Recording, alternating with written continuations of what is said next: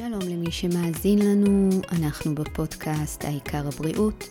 אני יסמין אלמוג סטאריק, נטורופטית מומחית ND, מלווה נשים וגברים בתהליכים של שינוי הרגלים ויישום של שגרת יום מאוזנת ובריאה. אתם מוזמנים להיכנס לאתר שלי, העיקר ב.co.il, לקרוא קצת יותר וגם לשלוח שאלות, פידבקים, הערות או הערות, אשמח לענות. אז נמצאת איתי היום אלכסנדרה שלומי, ביולוגית ימית, אשת חינוך ובלוגרית טבע ולייפסטייל אקולוגי.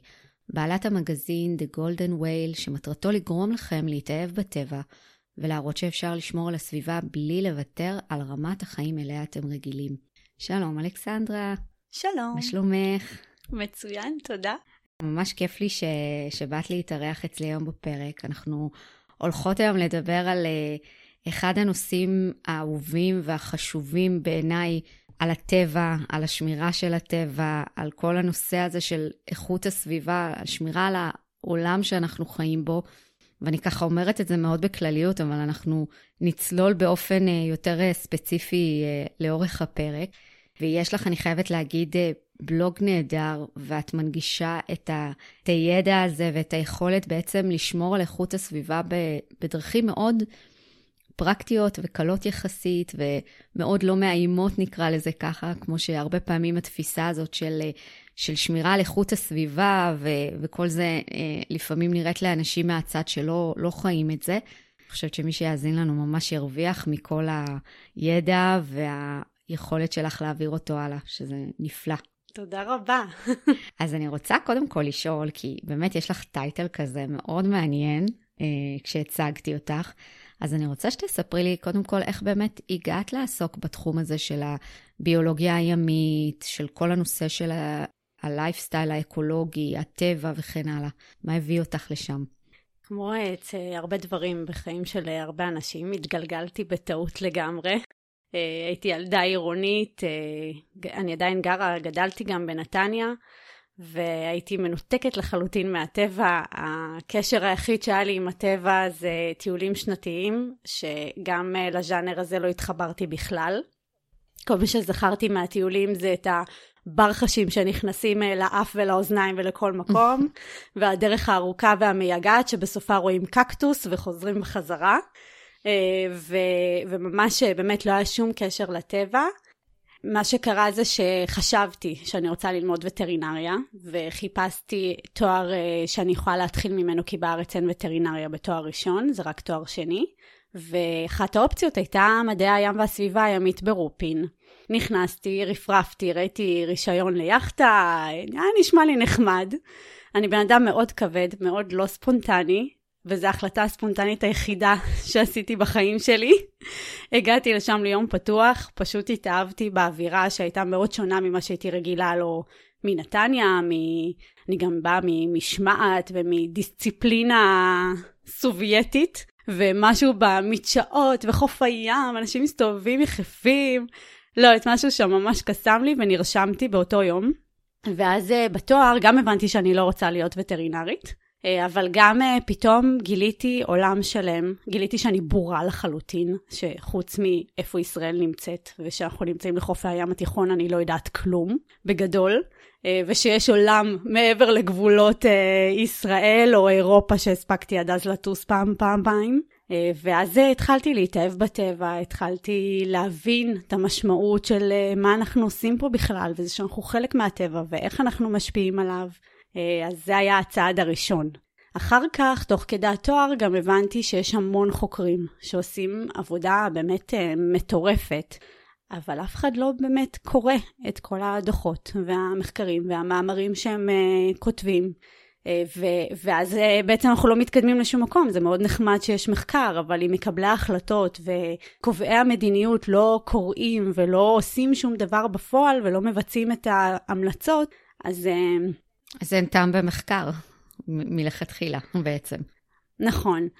אה, אני בן אדם שמאמין בשינויים שמתחילים אה, מלמטה כלפי מעלה, בכוח של הציבור, של אנשים יחידים להשפיע. אה, זה משהו שעם הזמן אני אפילו לא יודעת איפה הוא בדיוק התחיל. ו, ותוך כדי הבנתי שבעצם אם אני אפנה לחינוך סביבתי ואני אשכנע את הציבור, אספר לו, אחשוף בפניו את הדברים שאני גיליתי באקדמיה ושלא היו נגישים לציבור אה, הכללי הרחב, אה, אז הם התחילו לעשות את השינוי יחד איתי ולהשפיע על מקבלי ההחלטות ולשנות מדיניות. אה, וככה לאט לאט זה התגלגל והבשיל לכדי הרעיון של לפתוח את, ה, את הבלוג, את המגזין. מדהים. אני חייבת גם להגיד שבאמת, בכלל, כשנכנסים לבלוג שלך, יש ניחוח כזה שהוא מאוד, אה, אני לא יודעת איך להסביר את זה, אבל הוא, הוא, הוא לא כזה ישראלי. כלומר, הוא מקסים, הוא שואב אותך, אבל זה באמת משהו שאת רואה שזה נושא שלא מספיק מדובר. זה בדרך כלל אתרים כאלה של אקולוגים ושל טבע ושל שמירה על איכות הסביבה, זה תמיד באנגלית, וזה... אלו דברים ש, שהמון פעמים אנחנו לא נחשפים אליהם, ואת באה ומביאה אה, חומר שהרבה פעמים, כמו שאמרת, זה, זה להביא מחקר, בסופו של דבר החוכמה זה שזה יהיה יישום, ואת עושה את זה בצורה מהממת, את לוקחת באמת דברים שאולי על הדף, במה שנקרא בחומר הגלם הראשוני, הם קצת מורכבים להבנה, ואת לוקחת ומפשטת את זה עד, ל, עד לרמת הפרקטיקה, מההבנה הכללית של משמעות של התנהלות כזו או אחרת, עד לרמה היומיומית של איפה אני כבן אדם בודד, כפרט, אה, בעצם יכולה לעשות את השינוי הזה, ואיך אני יכולה בדברים קטנים בעצם לתרום לשרשרת שהיא הרבה יותר גדולה ממני.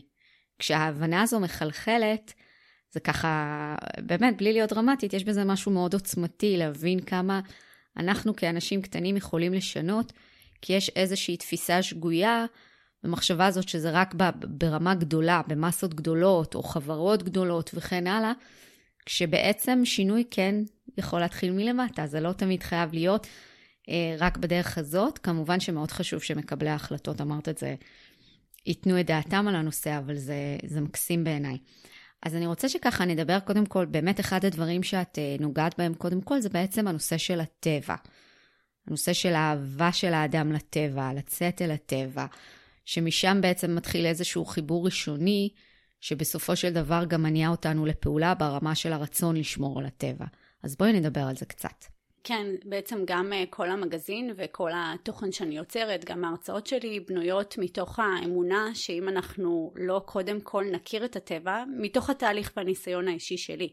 אם אנחנו לא נכיר קודם כל את הטבע, נבין כמה הוא נפלא ואיזה דברים מטורפים נמצאים ממש מתחת לאף שלנו ואנחנו בדרך כלל לא מודעים אליהם, הם חשופים אה, רק לאנשי אקדמיה וחוקרים, אז אנחנו נתחיל לפתח את הרגש ואת הרצון אה, וגם את ההבנה שאנחנו חלק מכל המערכת הזאת, שאנחנו אה, א', לא השליטים שלה, זה מאוד מפתח ענווה כשאתה יוצא לטבע ומבין את התהליכים שמתרחשים סביבך, וגם את ההבנה של התלות שלנו בטבע.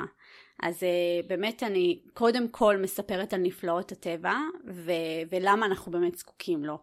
אז אנחנו, אני אתייחס קודם כל, uh, אני חושבת שזה משהו שידוע לכולם שאנחנו צריכים את הטבע כדי לנשום. כשהדעה הרווחת זה שיערות הגשם מייצרים לנו את החמצן, שזה נכון, יערות הגשם מייצרים לנו חמצן. דעה רווחת גם שלי, אבל... גם לי ניפצת פה מיתוס, כן. נכון. נכון, אז קודם כל יערות הגשם, כבודם במקומם מונח מאוד חשובים, אבל עוד משהו שאנחנו לא מודעים אליו זה שיותר ממחצית מהחמצן שאנחנו נושמים, אה, בין 55 ל-70 אחוז, הן אה, אה, הסכמה גורפת בין כל המדענים, אבל בכל מקרה זה יותר מחצי. מי שמייצר את החמצן הזה זה בעצם הים. זה אותן אצות מיקרוסקופיות וחיידקים פוטוסינתטיים, ירוקים כאלה קטנטנים, שהם אלה שמייצרים את רוב החמצן שאנחנו נושמים. אה, וכמובן תלויים גם בהתנהלות שלנו בים בריא. אה, ומעבר לזה, כמובן שכל אותם אה, יצורים פוטוסינתטיים, בין אם זה בים או ביבשה, הם גם קולטים את הפחמן הדו-חמצני שאנחנו מייצרים, ואם כל שנה אנחנו מייצרים עוד ועוד ועוד ממנו, אז זה מאוד חשוב גם לייצר פחות, אבל גם לשמור על אותם היצורים שדואגים לנקות את ה... ג'יף שאנחנו יוצרים. אז יש פה, קודם כל, אנחנו, יש פה כאילו סקופ די גדול, אני בטוחה שאם לי, שאני יחסית מתעניינת, זה היה אה, וואלה, כש, כשאמרת לי את זה אה, בפעם הראשונה, אז הים הוא מקור החמצן העיקרי שלנו, ומכאן אני, אני חושבת באותה נשימה, וואו, כמה אנחנו לא שומרים על הים שלנו, הוא חוטף מכל כך הרבה כיוונים. שזה, שזה מטורף. את אומרת את זה, ואני אומרת, אם רק אנשים יבינו שכדי לנשום, חשוב שהבריכה, שה, במרכאות, העצומה הזאת, תישאר במצב טוב עד כמה שניתן, זה כבר משהו שיכול מאוד לשנות בתפיסה, אפילו ברמה של אני מגיעה לחוף, וטורחת לפחות לאסוף את, ה, את הזבל שלי אחריי כשאני הולכת. זה, זה, את יודעת, זה, זה אפילו בדברים הקטנים האלו. זה תרומה מאוד גדולה.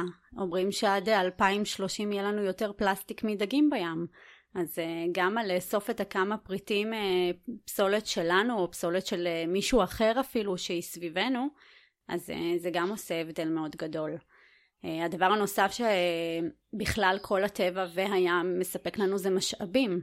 המזון, האנרגיה שאנחנו מייצרים, אם זה אנרגיה שהיא מזהמת ופחות רצויה, אבל עדיין אנחנו משתמשים בזה נפט, זה גז, זה פחם, המקור שלהם בטבע, וגם אנרגיה מתחדשת בסופו של דבר המקור שלה בטבע, בשמש, ברוח. אה, תרופות ש... שאנחנו לוקחים, שלא נדע, כן, אבל אה, הן אה, רובן או כולן בעצם הן או מיוצרות מחומרים טבעיים או מיוצרות באופן מלאכותי בהשראת חומרים טבעיים. Mm-hmm. וחיקוי בעצם, הרבה דברים היו פעם מחומרים טבעיים והיום מייצרים אותם באופן מלאכותי במעבדות כדי לא לפגוע בטבע. אבל בסוף כך או כך המקור של זה זה מהטבע, חומרי גלם, כל מה שסביבנו, בין אם זה הפלסטיק, העץ, ה... הכל, המתכת, הכל הכל נקרא אה, בכף מהטבע. אז אה, הוא ספק המשאבים שלנו, אין לנו כל כך אה, יכולת לייצר שום דבר בלי הטבע. הנפט, דרך אגב, גם אנשים אה, הרבה פעמים חושבים שיש לנו פה נפט ב...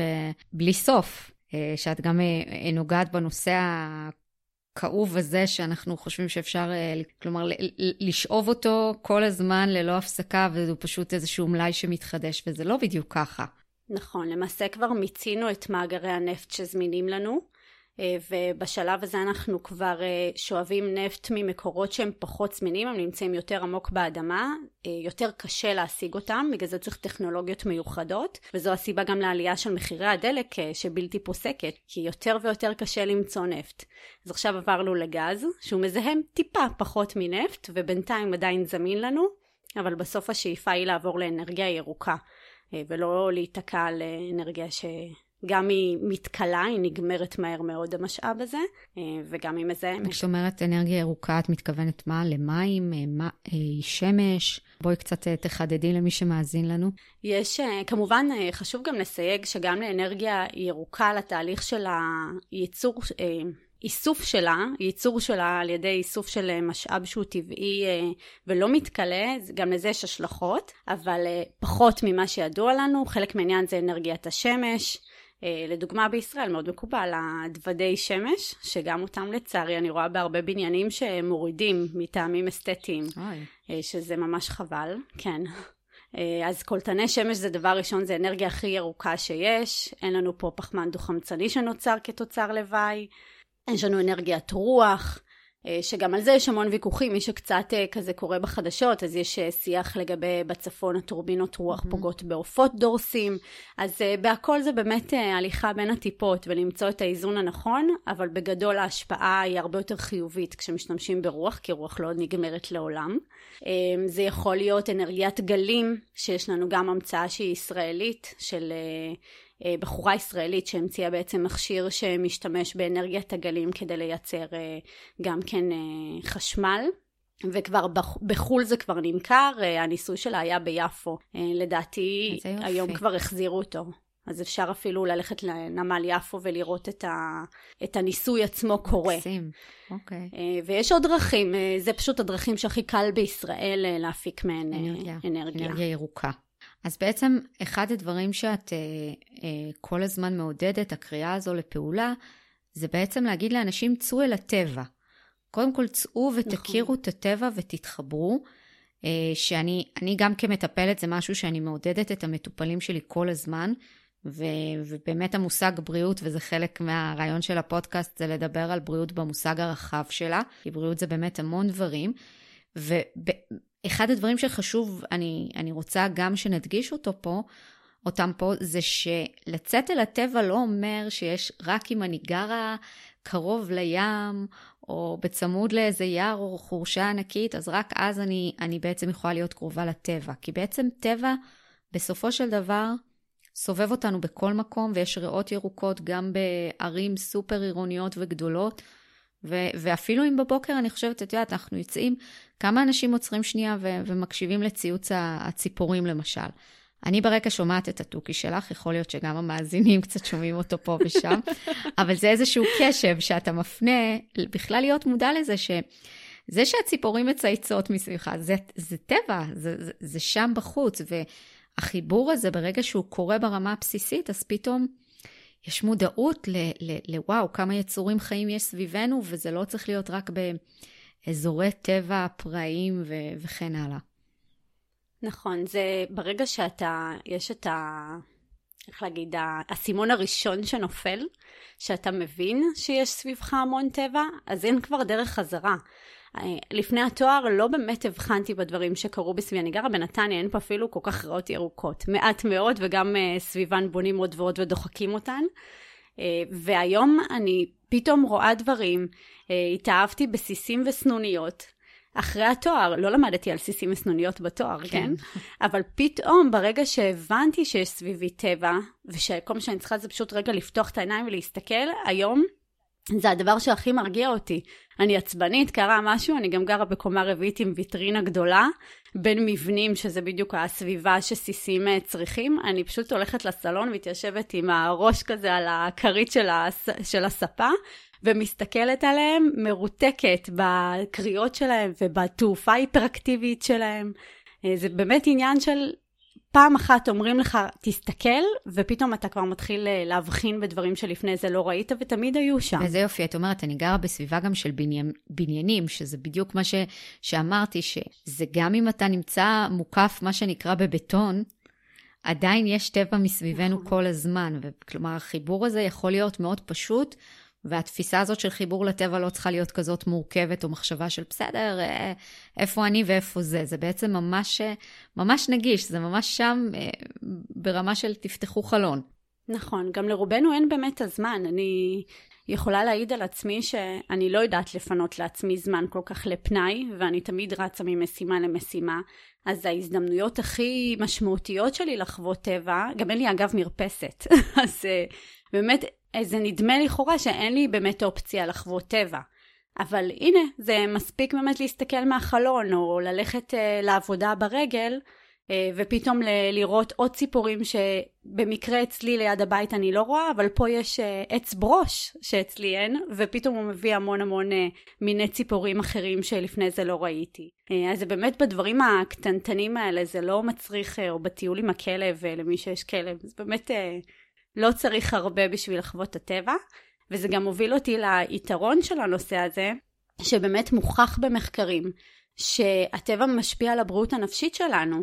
עשו ממש ניסויים על אה, קבוצות די גדולות, אפילו בארץ, אה, ברמת הנדיב, בפארק בזיכרון אה, יעקב, בדקו 1,023 אנשים. שזה הרבה. וגם בטכניון, כן, זו כמות מאוד מכובדת. אה, ובטכניון בדקו 303 סטודנטים, בשני המקרים בדקו אה, כמה האינטראקציה עם הטבע והכמות שלה השפיעה על הרווחה הנפשית של, ה, של המשתתפים במחקר. וראו שככל שהייתה יותר אינטראקציה, כשמדובר לא רק בלהסתכל מהצד, אלא ממש להריח פרחים, לגעת uh, בצמחים, באלמנטים שהם טבעיים, ממש גרם לאנשים לצאת יותר מאושרים מאותו טיול בטבע. אז זה, אה, זה הרבה מעבר לקירות ירוקים בבית אה, או, או להסתכל על תמונה של טבע, אלא ממש ללכת לארח את הפרחים, כמובן גם לשמור, לא להרוס את ערכי הטבע, אה, הכל מתוך כבוד למקום ולעניין, אבל זה ממש קריטי לבריאות הנפשית שלנו, וככל שיהיה לנו יותר בטון סביבנו, אז זה יהיה יותר קשה, אז כדאי לנצל את זה שעדיין אין. אני רוצה גם ככה לתת טיפ קטן, שאני עושה אותו עם הילדים שלי. אה, יש לי ילד בן שבע וחצי והקטן שלי כמעט בן ארבע, שאחד העקרונות הבסיסיים שאני מלמדת אותם כשאנחנו הולכים בחוץ, זה שאנחנו לא פוגעים לא בחרקים, את יודעת, ילדים אומרים, אה, נמלה, אוי, חיפושית, או כל מיני כאלה. אמנם אני גרה ביישוב, אז יכול להיות שיש לי קצת יותר את הקרבה, אבל אחד העקרונות הבסיסיים שחשוב בעיניי ללמד, זה שבחוץ אנחנו בבית שלהם. זה, וזה המקום שלהם. ופה אנחנו מכבדים אותם, ואם אנחנו רואים קן של נמלים, אז אנחנו נעשה את המאמץ ונרים את הרגליים ונלך מסביב. ואם אנחנו רואים איזשהו חרק, גם אם הוא לא נעים לנו, אנחנו נתרחק, אנחנו נכבד את זה. זה לא איזה פולש לא נעים אולי לבית שלנו, ש... שאת יודעת, לא כל אחד מסוגל פשוט להרים ולשחרר חזרה לטבע, בסדר, אני מבינה את זה. אבל uh, uh, זה באמת מתחיל מהחינוך, מהגיל הקטן של לכבד את הבחוץ, להבין ששם, בטבע, אנחנו האורחים, ולא כמו שאנחנו חושבים שכל מקום הוא, אנחנו תובעים עליו בעלות, אלא באמת להבין את זה, וזה ברמה הבסיסית הזאת. ואני רואה את זה על הילדים שלי, זה מדהים, הם רואים נמלים, כן נמלים, וואי, אה, הגדול שלי אומר לקטן, יובל, תיזהר, תלך מסביב, כל מיני כאלה שאתה, את רואה שלאט לאט זה מחלחל, וכשמתחילים בגיל קטן, אז הכבוד והאהבה לטבע הם הופכים להיות באמת מושרשים, ואז באמת יותר קל להתחבר לקונספט הזה של, של לשמור על כל הדבר הזה. זה, זה נכון שאם מתחילים מגיל קטן זה באמת כבר הופך להיות טבעי, אתה גדל לתוך זה, אתה לא מכיר מציאות אחרת, אבל גם כמבוגרים אנחנו יכולים לעשות את זה. אני אישית שונאת, אה, או אני, אני כבר לא יודעת אם זה נכון להגיד בהווה, אבל שנאתי חרקים אה, מכל סוג. והיום אה, השנאה הזו נשארה רק לתיקנים, אבל גם ביולוגית היא מוצדקת, הם מין פולש. הם מלאים במזהמים, איכסה, כן. נכון. אז הם ספציפית הם מין פולש וזה בסדר לתת להם עם הנעל בראש.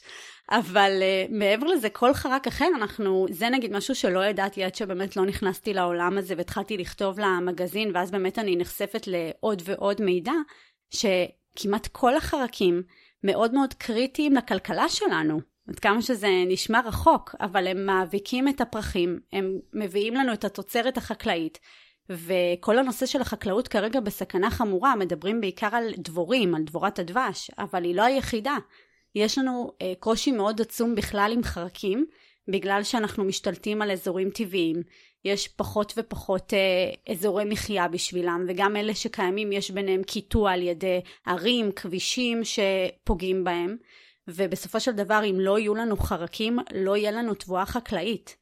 אז uh, אני לא זוכרת את המספרים המדויקים, אבל יש מספרים מאוד מאוד גדולים כשהם מפרשים את זה לכסף. שאני חייבת רגע להגיד פה משהו, אמרת כאן משהו מאוד חשוב. כי בתפיסה שלנו חרקים וחקלאות, זה אומר שהם הורסים את החקלאות. הרי כל הנושא של ריסוס נגד uh, מזיקים, חרקים נתפסים כמזיקים, בעיקר בנושא של חקלאות, ואת באה ואומרת פה משהו הפוך לגמרי, ש... יש, אולי לא לכולם כמובן, אבל ש, שיש לנתח מאוד גדול מהחרקים חשיבות מאוד גדולה סביב דבורת הדבש, אה, אני מניחה ומקווה שזה ידוע לרוב האנשים שהיא מאביקה מאוד מאוד מאוד חשובה של צמחים. אבל בכלל את אומרת שגם החרקים שאנחנו אולי חושבים שהם מזיקים לגידולי השדה, הם בעצם להפך, הם מאוד חשובים להם, לגידולים. נכון, נכון מאוד. כן, אה, עשיתי ראיון עם אה, המנכ"לית של יקב תבור, mm-hmm. כי הם עוסקים באמת, הם אה, שינו את כל שיטת הגידול של הענבים בכרמים שלהם ועברו לגידול שהוא אקולוגי. אה, שמשתף פעולה באופן מלא עם הטבע. מקסים. ואחד הדברים המדהימים שהיא סיפרה זה שהם כל הזמן הייתה מלחמה תמידית לפני השינוי הזה במזיקים. הדברה גם בצמחים שוטים וגם בחרקים שפוגעים בתוצרת, וכל הזמן זה היה כזה מין מרדף בלתי פוסק כדי להילחם בהם. וברגע שהם שינו את כל שיטת הגידול והפכו אותה לאקולוגית, הם בעצם הפכו מערכת אקולוגית, במקום אה, איזשהו גידול חקלאי שהוא רק הכרמים, הענבים וזהו, הם הפכו אותו לממש מערכת אקולוגית מתפקדת, ובמערכת אקולוגית מתפקדת אין מזיקים. גם אם מגיע איזשהו מין שהוא יוצר נזק, מהר מאוד המערכת מגיעה לאיזון ומעיפה אותו. אז נגמר להם הצורך, היא אומרת שלדעתה בטווח הארוך זה אפילו יותר כלכלי, כי אין צורך בהדברה בחומרים כימיים. המערכת לבד יודעת להתמודד עם המזיקים. וזה מעלה את האיכות של הענבים ושל היין, וזה פותר המון כאב ראש אה, לחקלאים שעובדים בכרמים. אז אה, זה ממש, אה, אנחנו צריכים לסמוך על הטבע, הוא יודע מה הוא עושה. לגמרי, זה גם ממש מקביל, סליחה, לגוף האדם. בכלל, כל הגישה הזאת נכון. שלא כל הזמן לסרס את המערכת החיסונית, המערכת האקולוגית שלנו עם תרופות סתם כ- כמניעה, אלא באמת, ברגע שהמערכת שה- הזאת מאוזנת, היא יודעת להתמודד גם עם דברים. כמובן, במידת הצורך, כשצריך נקודתית מטפלים, אבל אה, זה מדהים כמה זה ממש מקביל אה, לגוף שלנו ולחיים שלנו, ממש מבפנים, כמו שאומרים. עכשיו, את מדברת בעצם הרבה על, על הנושא באמת של הטבע. איך מהטבע ומההבנה הזאת שקודם כל הטבע חשוב לרווחה הנפשית שלנו, ושבאמת מחקרים מראים שיציאה אל הטבע עוזרת לנו להיות רגועים יותר, בריאים יותר. כמובן מצטרף לזה האפקט של מי שיוצא לטבע הוא גם יותר בתנועה, ואפשר לפתוח את זה לעוד באמת המון אה, סיבות. איך מפה, מההבנה שלי, עכשיו מקשיב או מקשיבה לנו מישהי שאומרת, אוקיי, סבבה, אני יוצאת לטבע, אני אוהבת את הטבע. איך מכאן, בצע... בצעדים קטנים בעצם, אני יכולה גם לעזור יותר לשמור על הטבע. ההבנה הזו ש, שזה שאני בן אדם אחד לא אומר שאין לי שום השפעה, אלא להפך, יש לי המון. מה, מה קורה ברמה הפרקטית? אה, ברמה הפרקטית, עוד אה, לקח שלמדתי ממש לאחרונה, בשנה, שנתיים האחרונות, זה הכוח שלנו כצרכנים. זה הכוח הכי חזק שלנו כפרטים יחידים. שאנחנו מצביעים ברגליים כשאנחנו בוחרים לא לקנות משהו, או לחלופין, כן לקנות משהו אחר. אה, לדוגמה, הדוגמה הכי חזקה בנושא הזה זה הנושא של הטבעונות. שפתאום אה, תנובה שהייתה בחזית של אה, מוצרי החלב, פתאום מייצרת תחליפים. מן הצומח. זה לא קרה סתם, זה לא קרה כי מישהו שם יש לו איזושהי אידיאולוגיה טבעונית, ממש לא, זה אינטרס כלכלי. ברגע שרואים שהצרכן הישראלי צורך פחות ופחות חלב ודורש יותר uh, תחליפים, אז ישר uh, מסתגלים, עושים את ההתאמות לזה כדי להמשיך להרוויח את הכסף, שזה מצוין, כן? מאוד חשוב להרוויח כסף. אז uh, זה הכוח שלנו, הארנק שלנו, איפה אנחנו בוחרים להשקיע את הכסף, זה הכוח הכי חזק שלנו. אז אחד הדברים שאת uh, מדברת עליהם ומאוד התחברתי לנושא הזה, זה בעצם על המושג הזה של כלכלה מעגלית. בעצם מהמצב שאני כבן אדם, כ- כפרט, באה ורוכשת מוצר מסוים, שבתפיסה הרווחת, או אולי היום קצת פחות רווחת, ברגע שחיי המדף של אותו המוצר, מכשיר, לא משנה, בגד, בואי נדבר על בגדים זו דוגמה מצוינת, ברגע שסיימתי את השימוש ב- ב- בהם, המון פעמים זורקת uh, לפח, או במקרה הטוב מעבירה לנזקקים. יש גם תמיד התפיסה שבגדים, בגדי יד שנייה מעבירים לנזקקים, לא לאנשים ש- שיכולים להרשות לעצמם. ובעצם המון מה, מהפסולת שמיוצרת זה בעצם ממוצרים שאפשר להשמיש אותם מחדש, שאפשר ליצור להם מעגליות חדשה, אבל בעצם במקום זה הם מוצאים את דרכם לאשפה ובעצם בסופו של דבר להטמנה, ולוקח לזה מיליוני שנים, את יודעת טוב ממני, עד שזה מתפרק, אם בכלל, ו- וכן הלאה. ואת אומרת שלא, שאפשר גם אחרת. תסבירי את זה קצת יותר uh, לעומק. אני חושבת שהמושג אה, כלכלה מעגלית הוא מאוד מרתיע, אה, למרות שאני כבר לא מעט שנים מתעסקת בנושא הקיימות והסביבה, מאוד התרחקתי, הוא נורא הפחיד אותי הנושא הזה. אה, ורק כשהתחלתי עכשיו, אה, לפני כמה חודשים, לחקור אותו, הבנתי שזה פה, זה, זה קורה לנו ביום יום ואנחנו לא מודעים לזה בכלל, זה הרבה יותר פשוט ממה שזה נשמע. אז קודם כל נחזור, אה, אני בכוונה מחזירה אותנו לטבע, כי בסוף אנחנו חלק ממנו, ואנחנו, אם נפעל נכון, אנחנו נבין שאנחנו פועלים בדיוק כמוהו. בטבע אין שום דבר שנזרק לפח. בטבע הכל מתמחזר, אין, שום חומר, זה חוק שימור החומר. תמיד הפסולת של תהליך אחד תהפוך לחומרי מזון והבסיס לתהליך הבא. בפוסט אה, במגזין שכתבתי על כלכלה מעגלית, אז נתתי דוגמה של הצדפים. שהצדפים בים, כשהם כבר ריקים, נראה לנו טוב, אף אחד כבר לא חי בהם, זה כבר פסולת, אבל לא. הם מתפרקים לחומרי הבסיס, לאותו אה, גיר סידן, והופכים להיות חומר גלם לדור הבא של הרכיכות, של הצדפים. אז אותו הדבר גם אפשר לאמץ בחיים שלנו ואנחנו כבר מאמצים. התעשייה שהכי, אה, אני חושבת, מושרש בתהליך של כלכלה מעגלית זה תעשיית הרכב. אנחנו בעצם אה, לא משתמשים פעם אחת ברכב וזורקים אותו, אנחנו חלקנו קונים רכב חדש שיוצר עכשיו, נוהגים בו כל אחד אה, לא יודעת כמה שנים, ואז הוא נמכר בשוק יד שנייה ושוק יד שלישית, ובסופו של דבר הוא ממשיך להיות על הכביש עד שהוא באמת יוצא מכלל שימוש, וגם אז הוא לא מיד נגרט, אלא קודם כל מפרקים אותו לחלקי חילוף שעוד אפשר להשתמש בהם. תעשיית המתכת גם עושה שימוש בחלק מהחומרים, אה, ועד שבאמת הוא נגרט הוא עובר תהליך מאוד מאוד ארוך, וגם כל התעשייה של מוסכים ותחזוקה של הרכב. זה בעצם כלכלה מעגלית, ככה פועלת כלכלה מעגלית. נתת בהקשר הזה גם דוגמה מקסימה שאני חייבת לציין אותה, על בעצם על המסננים של הדיאליזה. דיאליזה בעצם אה, אה, זה הליך אה, רפואי שעוברים אנשים שהכליות שלהם לא מתפקדות, שהתפקיד של הכליות זה לסנן את הדם, ובעצם הם צריכים לעבור את הפעולה המכנית הזאת, באופן מלאכותי מסננים להם את הדם. ואת נתת דוגמה שהמסננים האלו שמשתמשים בהם במכונות הדיאליזה, יש חברה שאוספת אותם ומשמישה אותם מחדש כמסנני מים בבריכות שחייה, או כמסנני מים במדינות מתפתחות, שזה... לי כשאני קראתי את זה אמרתי, וואו, מי, היה חושב על זה בכלל? כאילו, על פניו פסולת, ש...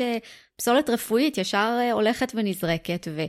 ואיזה רעיון לבוא ולקחת את הדבר הזה, וטיפולי דיאליזה הם אה, לצערנו אה, נפוצים, ויש המון שימוש, כלומר, זה, זה, זו פסולת עצומה שמצטברת, וזה עוד רעיון כזה מדהים של לקחת משהו, וממש גם למטרות מאוד חשובות וראויות, יש לציין. נכון, כשאנחנו מדברים ברמה של תעשיות גדולות, אז uh, מדובר פה ממש uh, בשינוי של כל התהליך. אנחנו רגילים לראות, חוץ מבאמת תעשיית הרכב, שזה ביום יום שלנו אנחנו כן רואים, אנחנו רגילים לראות כלכלה שהיא ליניארית, היא בעצם קווית. קונים חדש, משתמשים, זורקים. אין uh, שום חזרה לתוך התהליך. אז uh, בתעשיות גדולות, uh, חלק ממה שנדרש זה באמת להעלות את כל הנושא של לא רק לשלוח ללקוח, אלא גם התהליך ההפוך. של לאסוף מהלקוח את המוצר, לתת איזושהי תחזוקה אם צריך. כמו באמת במוסכים, שזה קל לי נורא להיאחז בזה, כי באמת זו תעשייה שמאוד מפותחת. זה לא שיש לנו היום אה, ליין של אה, חנויות שמתקנות אה, מכונות כביסה לצורך העניין. ובאמת בשנים האחרונות אני שומעת אה, במיוחד מההורים שלי, מסבתא שלי, שפעם מכונת כביסה, או תנור, או כל מכשיר חשמלי גדול היה שורד עשרות נכון. שנים, והיום תוך כמה שנים צריך להחליף אותו. אז זה כלכלה ליניארית. אנחנו קצת עזבנו, פעם דווקא המעגלי היה יותר חזק, התרחקנו ממנו בזכות או לא בזכות השפע שאנחנו חיים בו, והמטרה היא לחזור, ואפשר לעשות את זה ממש גם לא רק ברמה מאוד גדולה שאנחנו מדברים פה על חברות ענק שלא תמיד אנחנו יכולים להשפיע, אבל גם בחיי היום יום, ובאמת בגדים זה, זו אחת הדרכים. זה לא מאוד פשוט, אני חייבת להגיד שאני עכשיו בדיוק אה, בניסיון לפענח איך עושים את זה. יש שוק, יש התחלה, זה לא קל ונגיש כמו ללכת לקניון ולקנות חולצה חדשה. כן מצריך איזושהי עבודה אה, והסתגלות, אה, למצוא את החנויות יד שנייה, גם לא כל חנות יד שנייה תתאים לכל אחד, יש סגנונות, יש, אה, יש הרבה דברים שמשפיעים על זה, יש מסיבות החלפות, שזה משהו שגיליתי לאחרונה. זה הולך והופך להיות יותר ויותר נגיש, בתל אביב זה נגיש במיוחד, בנתניה קצת פחות. וזה באמת דורש איזה שהם שיעורי בית, ואני מאמינה שברגע שמגלים את זה, ו- ולומדים את ה... עושים את השיעורי בית פעם אחת, זה כבר הופך להיות קל יותר. אז אני בדיוק בתהליך הזה.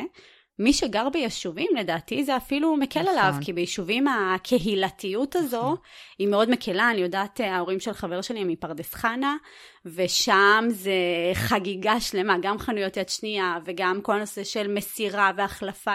אצלי בענתות, ביישוב בענתות, הקבוצה למסירה עובדת מדהים כל השנה. אני רוצה להגיד מעבר לזה, החיוך שבן אדם מגיע איתו, שהוא מקבל משהו, שהוא היה איזה משהו שהוא צריך, ואת יודעת, אני יצא לי כמה פעמים למסור, משהו שבאמת אין לי בו שימוש. לפעמים דברים אפילו ברמה החדשה, מתנות שקיבלתי שאני לא משתמשת בהן, כל מיני דברים כאלה. ובא בן אדם, וכל כך מבסוט ומחייך, שאת אומרת, אוקיי, מי ישמע, מה כבר נתתי לך, כאילו, הכל טוב.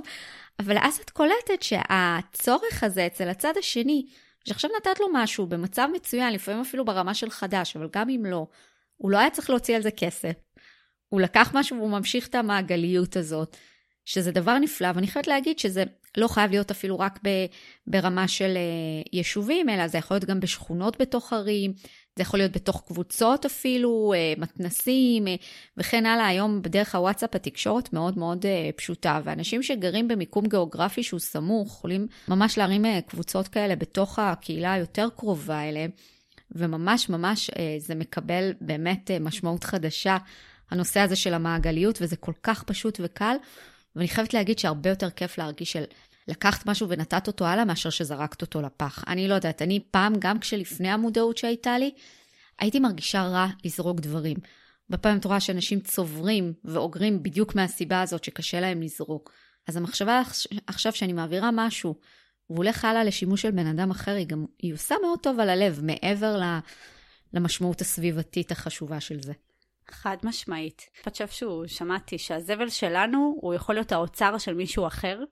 ואחת הדוגמאות אה, לזה, שגם זה משהו שלפני כמה שנים אין סיכוי, אין סיכוי שהייתי עושה. מתוך העיסוק הזה, פתאום זה בראש שלי הפך להיות לגיטימי.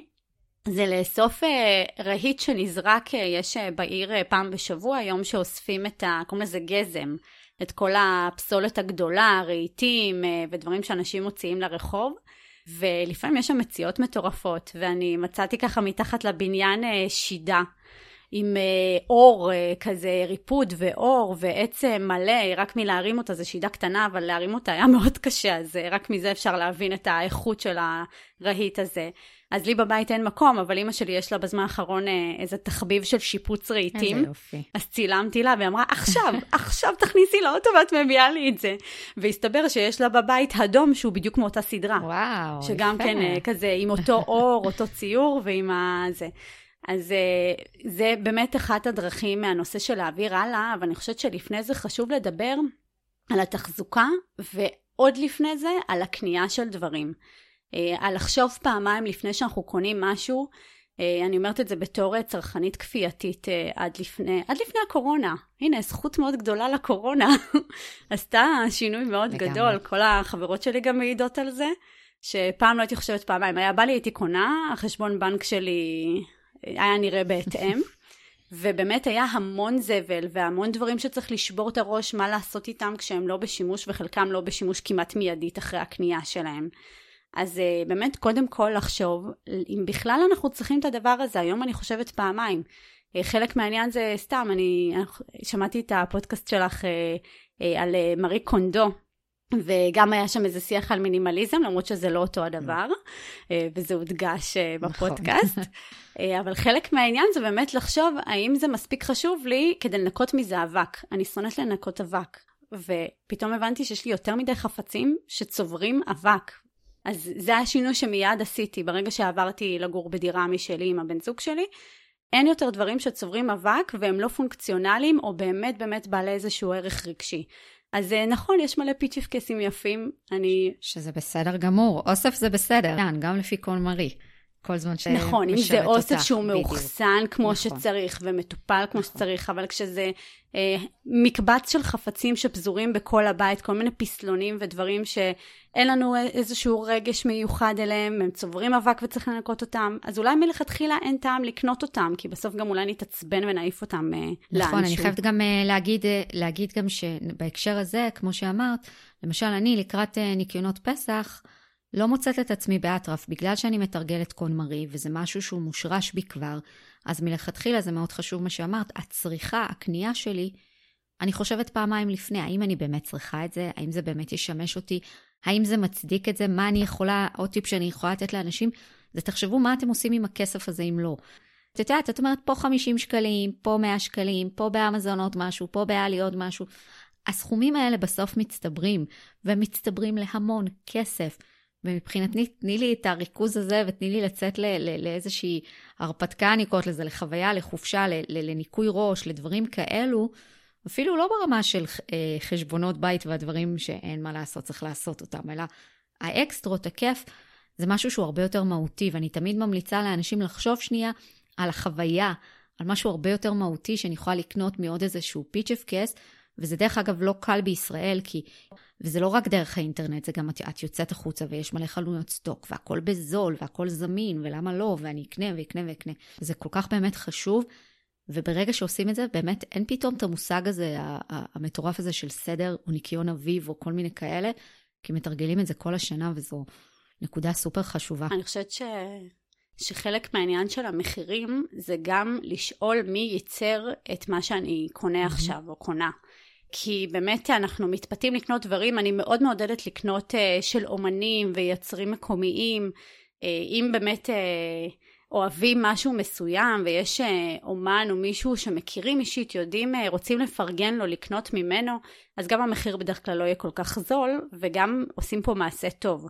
אבל חלק מהעניין, בדיוק אתמול דיברו על זה בחדשות, ששיעין, האתר האינטרנט של הבגדים, עכשיו אה, ניצח את כל הרשתות אה, הגדולות של האופנה במכירות מאז הקורונה, כשהם מוכרים ככאלה שפוגעים בזכויות אדם, שמעסיקים אנשים בתנאים מחפירים, האיכות שלהם מתחת לכל ביקורת, זה בגדים שהרבה פעמים הם חד פעמים, שלא נדבר על זה שהרבה פעמים גם אין קשר בין מה שהיה בתמונה והזמנת לבין מה שמגיע בפועל, ובכל זאת אנשים מזמינים. אז זה חלק מהעניין של להבין שיש מחיר לזה שזה זול, גם באיכות, שבסוף אה, זה גם עניין של טעם, לקנות הרבה וזול, לפעמים זה גם לא משרת את המטרה שלנו. אני מניחה שמי שקונה בגדים יפים, שחושב שהם יפים, זה כדי להרגיש טוב, כדי להרגיש אופנתי, אה, להיראות טוב. אז uh, הרבה פעמים זה לא משרת את המטרה הזו כשאנחנו קונים בגד שרואים עליו שהוא באיכות נמוכה ושאחרי כביסה אחת הוא מתפרק. דווקא להשקיע בפריטים של uh, לאו דווקא מעצבים, אני היום לא יכולה להרשות לעצמי בגדי מעצבים, אבל כן uh, בגדים שהם באיכות יותר טובה, שאני יודעת מי ייצר אותם, אם זה חברה ישראלית זה בכלל מדהים. ולשמור עליהם, זה השלב הבא, לפני העברה הלאה, זה בדיוק כמו שקודם ניסיתי ללכת אחורה, אז אה, אחרי שבאמת חשבנו טוב טוב אם אנחנו צריכים את הפריט, ו, וגם אם הוא איכותי ומי עומד מאחורי ולכמה זמן הוא ישרת אותנו, אז אה, זה גם לשמור עליו. אני מדברת על זה בהרצאה שאני נותנת לבני נוער, אני נותנת להם את הדוגמה שכשהם חוזרים מהבית ספר, מה הפעולה הראשונה שהם עושים? מעיפים את הבגדים לרצפה עד שאמא תבוא לאסוף אותם לסל כביסה. מילדות. כן. אז אמרתי להם, הנה, זה, זה הצעד הראשון. אם כבר קניתם מ Shein כי, לא יודעת מה, אהבתם את הדגם, כי זה זול וזה כרגע מה שהדמי כיס מאפשרים לכם, אוקיי. בסדר? אני לא, אנחנו לא פה לשפוט אף אחד. אז לפחות תתייחסו לבגד יפה, אז הוא ישרוד שתי כביסות יותר במקום אחת. אה, העניין הזה של להתייחס לחפצים שלנו טוב ולהעריך את החיים שלהם, גם אחר כך יאפשרו לנו, כשנגיד קורה שמיצינו פריט מסוים, אנחנו רוצים להתחדש, אז אפשר גם יהיה למסור אותו כי הוא יהיה במצב טוב. לעומת זאת, אם uh, גמרנו לו את הצורה, אז הוא בכל מקרה ילך לפח, ואז זה מיד להטמנה, וזה, כמו שאמרנו, נשאר איתנו פה לעוד שנים. הרבה שנים, ומזהם את הסביבה שלנו, ופוגע בסוף uh, בנו. לגמרי.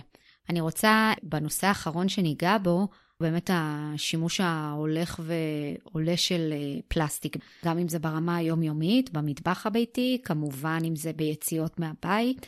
אה, יש הרבה תחליפים בשוק, אה, כביכול אה, תחליפים שהם עשויים מחומרים טבעיים וטובים יותר, שלמיטב הבנתי גם איתם יש חסרונות מסוימים ושימוש בכל מיני דבקים, וזה נהיה מאוד מאוד מסובך. כלומר, את רוצה לשמור על הסביבה, את רוצה פחות שימוש בפלסטיק, את כן רוצה אלטרנטיבות. בואי נדבר רגע מה אפשר באמת לעשות למי שרוצה להתחיל להשתמש בפחות פלסטיק. לצמצם את השימוש של חד פעמי. אה, מה הוא יכול לעשות? כמה צעדים קטנים שכבר באמת יכולים להיות מאוד מאוד משמעותיים, עם אימפקט רחב יותר.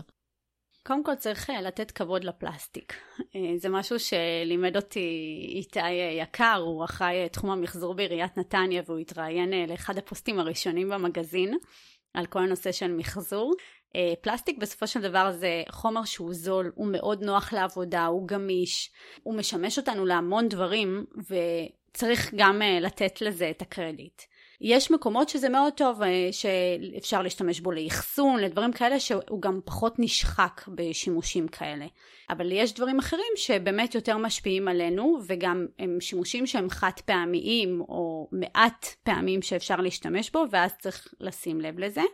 אני חושבת שהצעד אה, הראשון והכי פשוט והיום כבר יותר פופולרי זה באמת לוותר על הבקבוקי פלסטיק אה, אה, של המים המינרליים החד פעמיים למרות שאצלי גם כשהשתמשתי בהם לא היו אף פעם חד פעמיים כן עברו שטיפה ושימשו אותי לזמן מה אבל בסוף הפלסטיק הזה הוא זול הוא די מהר מאבד את הצורה אני חושבת שהדבר הראשון שרובנו שמים לב שהוא מתחיל להסריח, mm-hmm. וחשוב גם להבין שפלסטיק, אה, כשהוא נחשף לחום לצורך העניין, או שהוא נסרט או נפצע באיזושהי צורה, גם אם זו שריטה שהיא מיקרוסקופית ואנחנו לא תמיד שמים לב אליה, הוא מתחיל להפריש חומרים רעילים החוצה. אז אם זה בקבוק המים שלנו, בדרך כלל אחרי שימוש אחד או שניים הבקבוק הזה כבר מתחיל אה, להיפצע ולהפריש את החומרים הרעילים, שהם חלקם נמצאו כמסרטנים במחקרים. זה מיד נכנס למי השתייה שלנו. אז זה באמת קל, כי התחליף הוא מאוד uh, זמין. בעדיפות יש תחליפים מפלסטיק גם יותר עמיד, ויש תחליפים מנרוסטה, uh, או ממתכות אחרות, אבל אני חושבת שזה, העדיפות היא באמת לבחור במתכות, כי זה גם uh, לאורך זמן לא נשחק כמו הפלסטיק ואנחנו לא צריכים להיות עם יד על הדופק מתי יופיע שריטה וצריך כבר לזרוק לפח mm-hmm. את, ה, את הבקבוק. אז זה גם הרבה יותר בריא וגם מתכת שומרת על הערך שלה, הרבה יותר קל למחזר אותה ולהשתמש בה אחר כך. אז אה, זה הדבר הראשון, וגם מאוד חשוב להגיד שלא להחליף את הבקבוק לפי הטרנד הבא. זאת אומרת, אה, יצא אה, בקבוק בצבע חדש, בעיצוב חדש, בציור חדש, נקנה עוד אחד, זה בדיוק העניין של הצרכנות. אלא לבחור בקבוק אחד שהוא איכותי, הם יקרים, אני לא אגיד שזה הוצאה של עשרה שקלים, הם עולים רובם מעל 100 שקל. אבל זה הבקבוק האחר... הראשון, מראש כל כך הרבה שנים הוא איתי, הראשון והאחרון שלא מזמן החלפתי, היה איתי כמעט חמש שנים. אפשר היום להזמין, נכון, אני יודעת, גם למשלוחים שמגיעים, כל הנושא של הטיסות והדלק וה... והכול, אני, אני יודעת את זה, אני רואה, לא רואים את הפנים שלך. אני רואה, אבל אני אומרת שיש היום, אפשר לקנות, וגם בארץ אפשר להשיג בקבוקים ממתכות, אני לא רוצה להרתיע פשוט, אני קונה, יצא לי לקנות כמה פעמים, אפשר להשיג גם במחירים בפחות מ-100 שקלים, שיכולים להחזיק מעמד טוב, וזה לגמרי שווה את זה, וזה גם עוד יתרון שלא לא אמרת אותו, וחשוב להגיד, זה שומר על אה, מים קרים אה, ונעימים, או להפך, אה, מים חמים לאורך זמן, וזה ממש כיף. זה השקעה של עוד איזה 30 שקלים. כן. כדי שהוא ישמור על הטמפרטורה. נכון. אבל, אבל, אבל זה באמת משתלם. כן, זה, זה ממש כיף, ופשוט באמת בהקשר הזה לבחור איזושהי דוגמה שהיא ניטרלית, שהיא כיפית, שאתם אוהבים, וזה מגניב, וגם לצייד את הילדים בבקבוק כזה, שזה נהדר, ו... וזה אחלה של טיפ וקל ליישום ולעבור אליו. נכון. גם הנושא של אריזות של מזון. אני יכולה לתת אה, דוגמה ממוצר שנפרדתי ממנו לאחרונה, זה אוראו, כי פשוט אה, הוא ארוז בכל כך הרבה אריזות. שאין שום סיבה, כאילו זה קרטון ובפנים זה הניילון, ואם זה אריזה משפחתית אז זה קרטון בתוך קרטון בתוך ניילון, כאילו אין לזה סוף. ו- וזה לא באמת חובה, כי יש המון עוגיות מאוד טעימות בסופר, שהארוזות בטיפה פחות שכבות, אז ברור שזה בלתי נמנע, תמיד יהיו אריזות, אפשר להשתדל אה, לקנות פחות באריזות, אה, לקנות במשקל. לאפות בבית, הנטורופטית שבי יוצאת החוצה. לאפות בבית, לאנשי המטבח. כן. אני אישית שונאת לבשל, אני כן אה, נאלצת ואני עושה את זה, אבל זה גם אגב חלק ממה שמכריח אותי להיכנס למטבח, זה ההבנה שגם זה לא בריא לאכול מעובד, ואני רואה את זה על העור פנים שלי ובכל צורה שהיא, בשנייה שאני מתחילה לאכול יותר במסעדות או מעובד, ישר רואים את זה עליי. אז uh, מהבחינה הזאת אני יותר במטבח, וגם זה יותר uh, אקולוגי, אין מה לעשות. כל תהליך הייצור של האוכל המעובד וכל האריזות שהוא נארז בתוכן, זה גם כן uh, מזהם את הסביבה, אז אפשר בזה להפחית, יותר לבשל בבית, יותר לקנות במשקל, להעדיף מוצרים שארוזים בפחות אריזות. Mm-hmm. לקנות מארזים אה, גדולים, משפחתיים לצורך העניין, אה, אם זה סבון, אני קונה סבון, אנחנו משתמשים בבית בסבון שהוא טבעי, mm-hmm. ואנחנו קונים את הסבון הנוזלי בגלון, ואז זה, אה, זה הרבה פחות מזהם מאשר לקנות אותו בבקבוקים קטנים. אם אפשר לעבור לסבון שהוא מוצק, זה בכלל מדהים, כי זה עוד פחות פסולת במקום בבקבוק פלסטיק, אנחנו פשוט, יש לנו העדפות. אז uh, בדברים האלה, להחליף את הסקוץ', אנחנו עכשיו uh, לקראת פסח, להחליף את הסקוץ' הפלסטיק שמתפורר ושולח את כל החתיכות פלסטיק uh, הקטנטנות למים, uh, למאגרי המים שלנו, אפשר להחליף את זה בתחליפים שהם אקולוגיים, יש ליפה שהיא מדהימה לכל שימוש, אני מתקלחת איתה, אני שוטפת איתה כלים, אני שוטפת איתה את האסלה, לא, לא, לא באותה אחת, שמי שמקשיב לנו לא ייבהל. לא, לא, ממש לא. כן. לא, לא, לא, אפשר uh, לקנות אותה גם uh, כבר פרוסה לחתיכות, uh, ואפשר לקנות אותה כהפרי השלם המיובש ולפרוס אותו בבית. זה יותר זול לקנות בשוק את הפרי השלם, שהוא כבר מיובש, הוא כבר נראה כמו ספוג, הוא פשוט מאוד גדול, צריך לחתוך אותו לגודל הסקוט שאתם רוצים. וזה מדהים, וזה עושה עבודה מעולה. וגם אפשר לבחור באיזה רמת קשיות רוצים אותה. כשהיא מאוד חדשה אז היא קשה וגסה מאוד, אה, ואם רוצים אותה ישר שהיא תהיה רכה, אז אפשר לכבס אותה. זה טריק שלא מזמן גם כן אה, קראתי איפשהו, לזרוק אותה למכונת כביסה. עם הכביסה האחרונה שעושים, ואז היא מתרככת, ואז אפשר להשתמש בה לשימושים שצריך אותה קצת יותר אה, עדינה. אז בעצם את אומרת שכל בן אדם יכול לעצור ככה ולעשות איזושהי הסתכלות על תרבות הצריכה שלו, על הדברים שהוא צורך, בדרך כלל על העדפות האישיות, בין אם זה במזון, בין אם זה בקוסמטיקה, הטואלטיקה, כל הדברים האלו, ההיגיינה האישית, ולבדוק איזה תחליפים קיימים שהם עם קצת פחות אריזות. בדרך כלל, דרך אגב, אריזות אה, חיסכון הן באמת אה, זולות יותר גם. אז גם מבחינת נכון. הכיס זה יותר נוח, ואפשר בדברים הקטנים האלה. ואני חושבת שחשוב להוסיף ככה לקראת סיום, ש... כשכבר אנחנו קונים וכבר אנחנו עושים, אז גם uh, ליד איזושהי, כזה, איזושהי פינה בבית, ובאמת להתחיל למחזר, להשתמש בפחים הצבעוניים האלו שנמצאים שם בחוץ, uh, ו- ולעשות בעצם, זו המעגליות שדיברנו עליה בנושא הזה של כלכלה מעגלית. אמרת מקודם נירוסטה, מתכות, דברים האלה, כל הקופסאות שימורים וכן הלאה. אלו באמת, יש המון uh, מארזים, אריזות, שבאמת יש בהם שימוש חוזר, שבאמת התעשייה משתמשת בהם. אנחנו רק צריכים לעשות את הצעד הזה ו- ולרכז את זה בשקית או בפח, כל אחד איך שנוח לו. דרך אגב, אני אפתח פה סוגריים, אני עושה את זה עם הילדים שלי, זה אחלה תעסוקה. הם כבר יודעים לבד שאם הם שותים משהו, אז זה הולך לפח השחור וזה הולך ל... הם כבר עושים את זה, אבל הם ממש, הם באים איתי, הם באים איתנו אה, למתחם של הפחי אשפה, ו- וממש אה, שמים את הזכוכית איפה שצריך והכל, וזה גם אה, ככה תעסוקה נחמדה להם. והם... גם כלכלית אגב, זה מאוד חשוב להפריד פסולת, כי לרשות המקומית הרבה יותר זול לשלוח את, ה, את, החום, את הפסולת המופרדת בעצם לאריזות, לנייר, זכוכית וכולי, לשלוח את זה למחזור מאשר להטמין.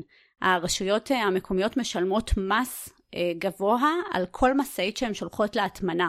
אז כשאנחנו מפרידים נכון פסולת, אה, כשאני אומרת נכון זה אומר אה, לנקות את האריזות מחומרים אורגניים, כי לצורך העניין שקית של חומר רטוב אורגני בתוך פח של אריזות עלולה לשלוח משאית שלמה של אריזות להטמנה. וואו. כי זה פוגע בתהליך המחזור.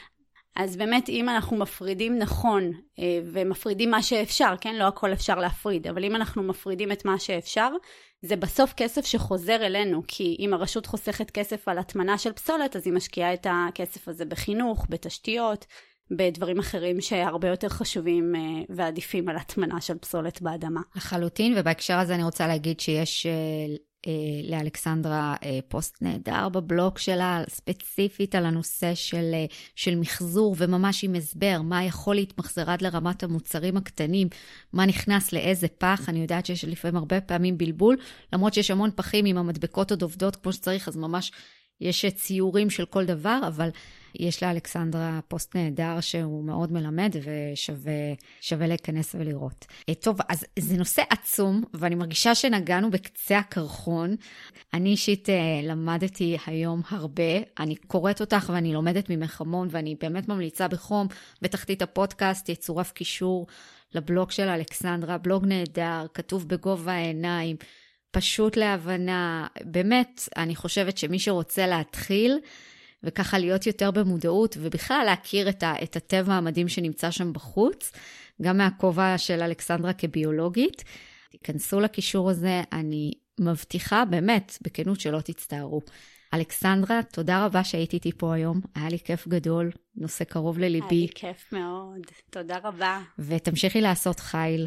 אנחנו צריכים כמה שיותר אנשים כמוך בעולם, באמת, יש לזה קשר כל כך חשוב לבריאות שלנו, לרווחה הנפשית שלנו. את את באמת, את אה, לקחת לעצמך שליחות אה, עצומה וסופר חשובה בעיניי, וזו גם הזדמנות להודות לך על זה.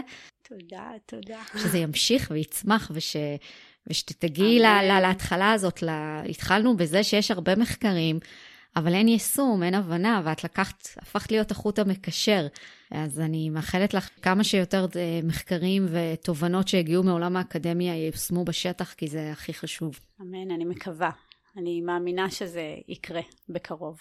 מעולה, והפודקאסט אומנם מתפרסם מיד אחרי אה, פסח, אבל זה אדרבה, זה מצוין, כי הנה, יש לכם עכשיו, אחרי ניקיון האביב, עוד שנה קדימה, להתחיל לחשוב לפני שרוכשים, מה באמת רוכשים, ואם רכשתם, אז לזכור את אה, עיקרון המעגליות, שאפשר להעביר הלאה חוק שימור החומר, כמו שאמרת יפה, אלכסנדרה. ומה שכן צריך להגיע לפח, אז לעשות את ההשתדלות שיגיע לפח הנכון. ומאוד חשוב גם לשתף, לשתף את הסביבה בתהליך, בפעולות הקטנות שיוזמים. אה, בחיים שלנו, כי זה עושה אימפקט מטורף, אנחנו לפעמים לא מודעים לזה, וזה מגיע אלינו אחר כך בדיליי על זה שמישהו שם לב שפתאום החלפנו לבקבוק שהוא רב פעמי, ואז הוא החליט גם כן לעשות את זה. זה, אני רואה את זה כל הזמן בסביבה שלי, בלי לדבר אגב, אני אפילו לא מדברת, רק מזה שמסתכלים, מתחילים לשאול, ואז אני מתחילה לשפוך את כל המידע. אה, אבל לפעמים גם המסר הבלתי מילולי עושה אפקט מאוד גדול, ובטח ובטח כשמשתפים ומספרים. נהדר, זה גם מעורר השראה וזה גם uh, מכניס אותנו יותר למחויבות הזאת, שהיא לפעמים חשובה בעיקר כשמתחילים להניע תהליכים מכל סוג דרך אגב. שוב תודה אלכסנדרה, ולמי שהאזין לנו עד לפעם הבאה, תשמרו על עצמכם ונשתמע.